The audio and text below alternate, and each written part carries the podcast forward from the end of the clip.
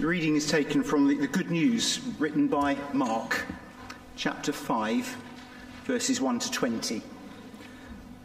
And it's on page 1006 in the Bibles. Mark chapter 5, verses 1 to 20, page 1006. The disciples went across the lake to the region of Gerasenes. When Jesus got out of the boat, a man with an impure spirit came from the tombs to meet him. This man lived in the tombs, and no one could bind him any more, not even with a chain. But he'd often been chained hand and foot. But he tore the chains apart and broke the irons on his feet. No one was strong enough to subdue him. Night and day among the tombs and in the hills, he would cry out and cut himself with stones. When he saw Jesus from a distance, he ran and fell on his knees in front of him. He shouted at the top of his voice, What do you want with me, Jesus, Son of the Most High God? In God's name, don't torture me. For Jesus had said to him, Come out of this man, you impure spirit. Then Jesus asked him, What is your name? My name is Legion, he replied, for we are many. And he begged Jesus again and again not to send them out of the area. A large herd of pigs was feeding on the nearby hillside. The demons begged Jesus, Send us among the pigs, allow us to go into them. He gave them permission, and the impure spirits came out and went into the pigs. The herd, about 2,000 in number, rushed down the steep bank into the lake and were drowned. Those tending the pigs ran off and reported this in the town and the countryside, and the people went out to see what had happened. When they came to see Jesus, they saw the man who had been possessed by the legion of demons sitting there, dressed and in his right mind, and they were afraid. Those who had seen it told the people what had happened to the demon possessed man and told about the pigs as well. Then the people began to plead with Jesus to leave their region.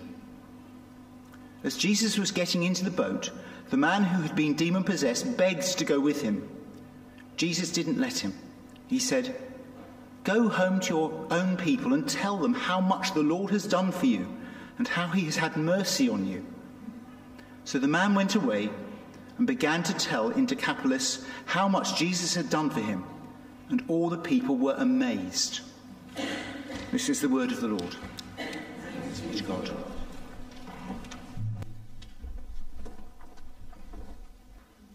So, our topic this morning, the title of this talk is Can Good Triumph Over Evil? Let me begin. We always begin our talks just with, uh, by praying to the Lord that He would help us uh, as, as we look at the Bible together. So, uh, let me just lead us in a prayer. Father, we pray, please, that you would teach us as we come to your word. Help us to be ready to listen. Uh, and, Father, please uh, help us to be ready to respond to you. Amen.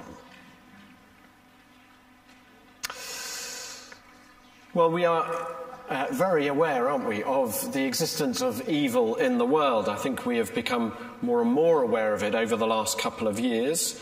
And it seems in the news and uh, in other places, people are more willing to talk of things going on in the world as being evil. Uh, we are aware, aren't we, of uh, the war in Ukraine. Uh, just this last September, Volodymyr Zelensky, president of Ukraine, spoke to the UN General Assembly, warning them not to make deals with Putin. And he said, evil can't be trusted. Of course, even in the last few weeks, uh, there's been the uh, war in Gaza and Israel. Uh, and when the first attack happened, uh, the first attack, attack of Hamas uh, into Israel, Joe Biden uh, said the act was an act of sheer evil. But we know, don't we, that evil is not restricted, of course, just to war zones. Recently, the BBC produced a programme called The Reckoning. Don't know if you've seen it. I decided I wouldn't watch it. Uh, but it was about Jimmy Savile and the abuses that he uh, committed, the terrible abuses he committed. Uh, the Guardian, in the Guardian newspaper, there was a review of The Reckoning, and it praised Steve Coogan for his portrayal of Jimmy Savile. But overall, the review, you, as you read it, the reviews, you could tell they were, they were feeling it lacked something, the programme. And what they said in the final sentence of the review was really interesting. It said this reminding us that evil exists and walks untroubled among us is not enough. I thought that was an interesting thing for them to say. What's that reviewer saying about evil? Saying we know it's there, we know it's among us, and that it walks around untroubled. Despite our best efforts, it just seems to be there. We don't seem to be able to deal with it. So, our question is can good triumph over evil? Because that's what we want. That's our hope. But can it happen? Well, to begin to look at that issue, there, there's a lot to deal with in that issue. To begin to look at it, we're going to see what the Bible says in this passage in Mark chapter 5. An incident in which Jesus is confronted by evil. And we're going to look at the passage under three headings if you want to. On the back of the sheet, uh, there are the headings there, so if you want to uh, follow through, you can. And the first heading I've put there is uncontrollable evil.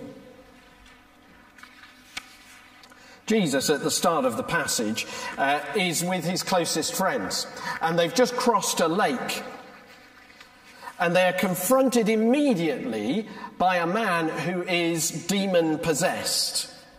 In the passage, you'll have noticed, you might have noticed, it says towards the beginning he has an unclean spirit, and then later on it does say he's demon possessed. Now, we probably just need to pause there and just uh, talk about that a, a, little bit, because there may be some here who would say, well, I, you know, I can see the evil in the world around me, but the idea of demon possession and devil, the devil and that sort of thing maybe is going a little bit far. Maybe you think it's a bit far fetched to be thinking about that kind of thing. Maybe you're skeptical. Well, just a few things to say to you if you are. First, um, is that the Bible's teaching on evil is not simplistic. The Bible doesn't say that all evil is caused uh, just by the devil or by demons. In fact, if you look at uh, some passages, one passage in particular, Ephesians chapter 2, you can pick out of there three things that it says about the cause or the roots of, of evil. Uh, and they are, and it may be a list that you've heard of before, um, it is the world, the flesh, and the devil. And you can pick those three things out of that chapter. In other words, it, it, it is saying that the world, that is, put simply, things out there, the flesh, that is, things in here, in me, and actually, those two things, I think uh, pretty much everyone would say, yeah, we can see that evil in the world is caused by those things. It's either things out there or things in here. It's not just them out there, it's also me too, that I do bad things. So, yes, bad, evil, darkness happens because of them out there, but also things in here, in me. But the Bible does also include the devil as well. That is a personal evil being. And many have found, even those who aren't Christians, have found that they can't explain the depths of the evil in the world simply through those human factors, simply through the world and the flesh. On their own, they don't quite explain how evil things can be in the world, why people, states, and systems can do such evil. So, for instance, uh, a, secular scholar at Columbia University, a guy called Andrew Delbanco, said in a book called The Death of Satan, he said this A gulf has opened up in our culture between the visibility of evil and the intellectual resources available for coping with it.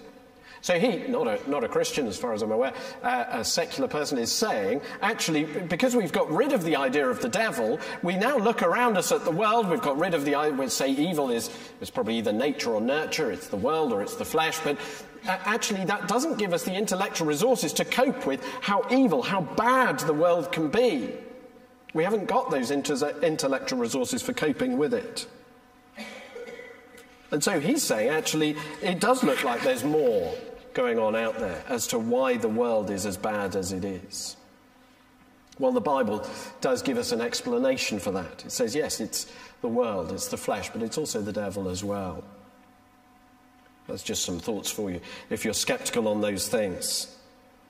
Now, one further objection which we ought to deal with uh, with this demon possessed man uh, is that some might say, uh, well, maybe the people in Jesus' time were mistaken.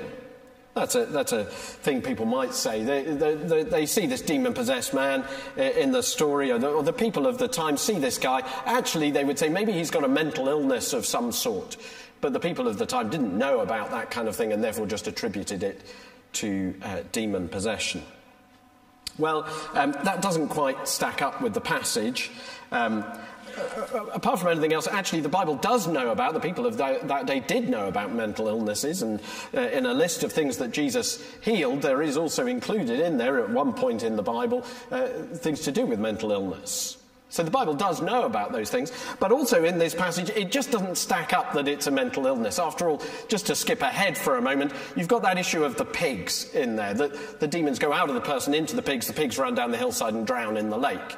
Well, as one commentator said, uh, if people are trying to persuade us that actually this is just mental illness, mental illnesses don't tend to be transferable, certainly don't seem to be transferable to pigs, not in that number. And if you're going to go along that line, you've got to explain why this herd of pigs, for no apparent reason, just suddenly decide violently to run down a hillside and commit suicide in a lake, uh, which doesn't seem to stack up. So, yeah, the passage is saying, no, it can't be anything else. It's got to be demon possession. So, what do we have here? We have Jesus being confronted by evil. And as I put in the title of, the, uh, uh, of the, this heading, it is uncontrollable evil. That's why you have the backstory of this demon possessed man in the first few verses. So if you have a look at those verses, if you've got the passage open in front of you, page 1006, what do we learn about this man? Well, verse 3 he lives among the tombs, but also no one could bind him. That is, they've been trying. He is uh, someone that the people can't cope with. They try to chain him, but the chains can't hold him. There is some supernatural strength here that he can't be chained. Uh, they tried to chain his hands, chain his feet, but it says, end of verse 4, no one was strong enough to subdue him. And he's in a terrible way, isn't he? Verse 5, night and day among the tombs, he cries out and cuts himself with stones. And we learn later on, as I've already said, that actually there's not just one demon in him, there are many demons in him. Here is uncontrollable evil, uncontainable. The people of the town would be able literally to say, Evil walks untroubled among us. There was nothing they could do about it. You can imagine the fear of these people uh, for themselves and their families. Don't go near the tombs, don't go out there, don't go out at night because he might get you. And word goes out amongst the town. You can imagine if this demon possessed man happens to wander into town, word might go out saying, Don't go out. Don't go out of your houses. Don't go to school today. Don't go to work. He's in town. Evil is around. Uncontrollable evil. And that's what we see in the world around us as well. We may not see demon possession quite in this way, but it is terrifying, isn't it? And uncontainable. We may think we get it sorted in one part of the world or that one scandal is uncovered, but of course, then we realize it pops up elsewhere. And there are other scandals and other wars. It feels uncontainable. So that's our first point. The second point in the passage is, excuse me, Jesus' triumph over evil. Jesus triumphs over evil. So the confrontation happens. Uh, the man comes to Jesus And I, I, just want you to see the power and authority that Jesus has over this demon possessed man, over the demons. The contrast is very stark. At, at the first, beginning of the passage, this man is uncontainable. People trying to chain him, trying to, to, to control him, but they can't. Jesus turns up, and this man is just completely submissive to Jesus. Immediately, he submits to Jesus. Verse 7, he shouts out in the top of his voice, What do you want with me, Jesus, Son of the Most High God? In God's name, don't torture me. The demons know they're no match for Jesus. They know exactly who Jesus is, that he's the Son of God, Son of the Most High God. They know Jesus is against them. That's why they say, Don't torture me. And all they can do is plead that Jesus not send them out of the area and that he might send them into the pigs. And they do. They go into the pigs, which demonstrates that the exorcism had worked uh, and that there were indeed many demons in this man. So, what we see here is Jesus' total authority uh, and power to deal with evil, like grandparents suddenly dealing with grandchildren. Parents maybe have been trying desperately to get their children to do something. Grandparents turn up, suddenly they can do it immediately for them. Well, maybe that's not your experience, but sometimes it happens. But here we see Jesus just commands these evil spirits. He's even better than a grandparent. He just commands these evil spirits and they obey. It is effortless power and authority. And it goes with the context of the surrounding passages. Just if, if, you've got the passage open in front of you, just see what happens before and after this passage, because it's very striking that Jesus shows power and authority over several things that we don't have power and authority over. So, the previous passage, Jesus calms a storm. It's a terrible storm on the lake uh, where the disciples think they're going to drown, and Jesus just deals with that storm. Now, we can't do that, can we? We had storm, I'm never quite sure how you pronounce it, Kieran, Karen, Karen, whatever it is. That storm last week that hit, we didn't have the power just to stop that, did we? We couldn't go out there and just say, quiet, be still. You'd look like an idiot, wouldn't you? But Jesus could do it with this storm, just command it, and it stops. He has power and authority over the storm. In this passage we've just read, power and authority over evil. In the next passage, uh, it says Jesus raises a dead girl and heals a sick woman. Jesus showing he has power and authority over sickness and even death. So, do you see, Mark is putting together three passages there which show Jesus' power and authority over things we don't have power and authority over. It's so easy for him to deal with these things, to deal with evil. And notice in the passage we had read, when Jesus deals with evil, there's no battle. It's not difficult for him. He doesn't have to summon up the strength, he doesn't have to look up the right words to say. There's no build up to a great battle of good versus evil. In fact, it would make quite a dull film, really. Jesus just commands. And after a short conversation, the demons leave. Jesus just commands them. Now, this means we have to have a, a, little bit of a shift in our thinking, doesn't it? The Bible doesn't actually talk about a force of good, but rather it talks about God, who is perfectly good. It says, God is light, and in him there is no darkness at all. And so we might need to change our question rather than saying, can good triumph over evil? I mean, I set the question, so I can change it. Rather than good, can good uh, triumph over evil? Rather, can God triumph over evil? and in the New Testament, we meet Jesus doing these incredible things, having power and authority over things we don't have power and authority over. And the disciples in the previous passage, when he's calmed the storm, ask the question, Who is this man? And the demon, demons in our passage know exactly who he is. They say he is the Son of the Most High God, which doesn't mean in any way that he's less than God. No, he is God come with the power and authority of God, walking on earth, dealing even with evil. And so the Bible is saying the hope for the world, the hope of good triumphing over evil, rests on this man. And he demonstrates here and elsewhere he is the one who has the power to deal with evil. So, can good triumph over evil? Well, the answer is yes. So we might then ask, well, why hasn't he? If Jesus has this power and authority, why do we still see evil in the world around us? And to answer that, we need to come to our third point Jesus and the kingdom. You see, we need to realize uh, Jesus is up to something that is a bit different from maybe what we might expect. You see, he doesn't, in this passage and in the rest of the gospel, he doesn't turn up like a superhero in a, in a film. You know, they turn up, sort out the bad situation, deal with the baddie, and just leave.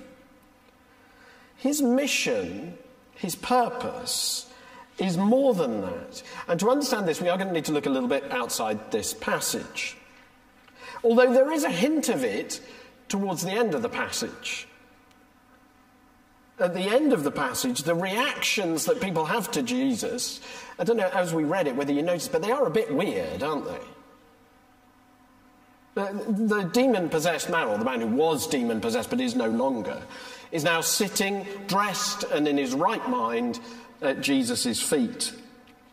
And when Jesus wants to leave, when Jesus goes, uh, Jesus, he wants to go with Jesus. And Jesus says to the man not to go with him, but to stay. Verse 19, uh, Jesus did not let him go, but he said, Go home to your own people and tell them how much the Lord has done for you and how he's had mercy on you.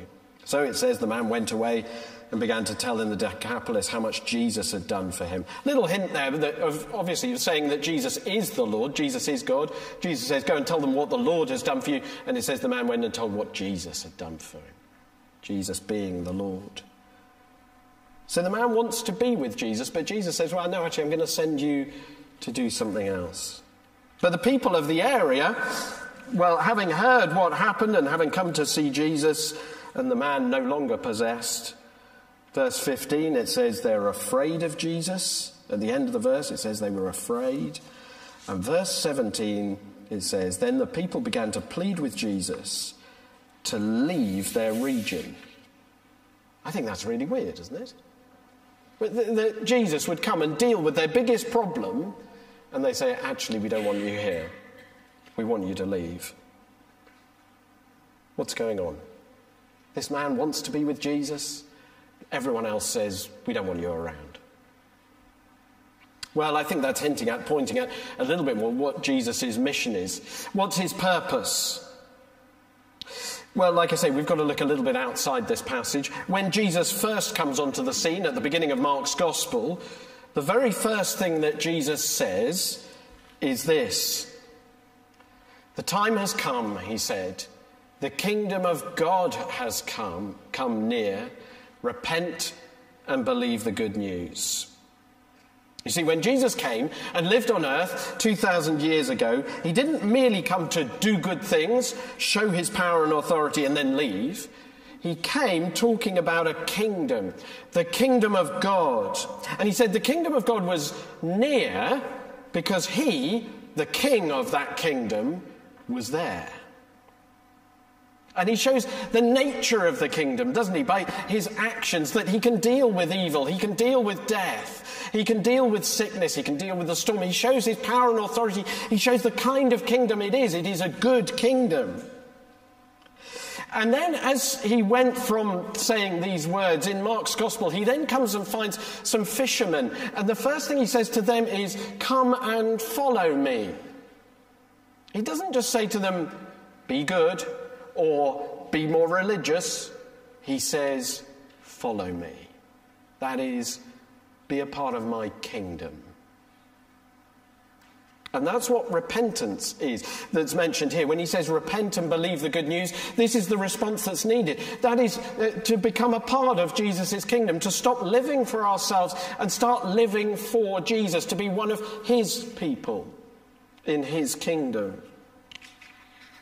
And that's actually what Jesus is about. bringing people into his kingdom. That's why in the passage you see the, the man who was demon possessed wants to be with him, to follow him. And Jesus says, Actually, as my follower, I've got another task for you. But you also have the people saying, We don't want you here. Jesus seems to have this reaction from people. It's either wanting to follow or they really don't want him, either to be in his kingdom or reject it. And Jesus actually still wants people to join his kingdom. As it says elsewhere later on in the New Testament, in the Bible, God wants to bring people from the dominion of darkness into the kingdom of his Son. That is the kingdom of Jesus. Which is telling us that actually that's where we are. We're in the dominion of darkness. And we are part of that darkness in the world. But we might ask, well, how can we go from one kingdom to the other? How could we go from the, king, from the dominion of darkness to Jesus' kingdom? After all, we've already seen that evil is not just about demons or the devil, it's about the world and the flesh. That is, it's about me as well. Evil isn't just out there, it's also in here. Not that we're all demon possessed, but we all have evil in our hearts. And so we all need Jesus to deal with that evil. And the way he dealt with evil in us, and this would take more exploring if this is new to you, the way he deals with it is by dying on the cross, taking what we deserve so we could be made clean and could come into his kingdom. And this, the Bible says, is why Jesus hasn't dealt with all the evil in the world yet. 2 Peter, later on in the New Testament, tells us God is being patient. In fact, it says this He, God, is patient with you, not wanting anyone to perish, but everyone to come to repentance, to turn, to come into Jesus' kingdom. He wants more and more people in Jesus' good kingdom, washed clean by Jesus and brought in before he fully and finally deals with evil and darkness in the world. So, can good triumph over evil? Yes, Jesus can and will. But he is waiting for more people to repent, to come into his kingdom, a good kingdom. I hope you want to find out more if this is new to you. I hope you'll want to find out more. Do keep coming along to our services on Sunday mornings, 10:30 Sunday mornings. Come along to the sports quiz as well. Come along to the carol service. Come along to uh, any of our services to find out more. And in the new year, we'll look to run a course for those wanting to explore the Christian faith more. There is, of course, a huge amount more that can be said about good and evil, and I'm very happy to chat about it afterwards, uh, to have questions and chat about it over more coffee if you're feeling a desperate need for even more caffeine. Let me just finish this part by praying for us. Heavenly Father, we thank you that Jesus came to this world and showed his power and authority over evil. But thank you that he didn't just come to uh, show us that power and leave, but actually to build a kingdom of people following him. And we pray that more and more people would turn to him, see his goodness, and want to follow him. Amen.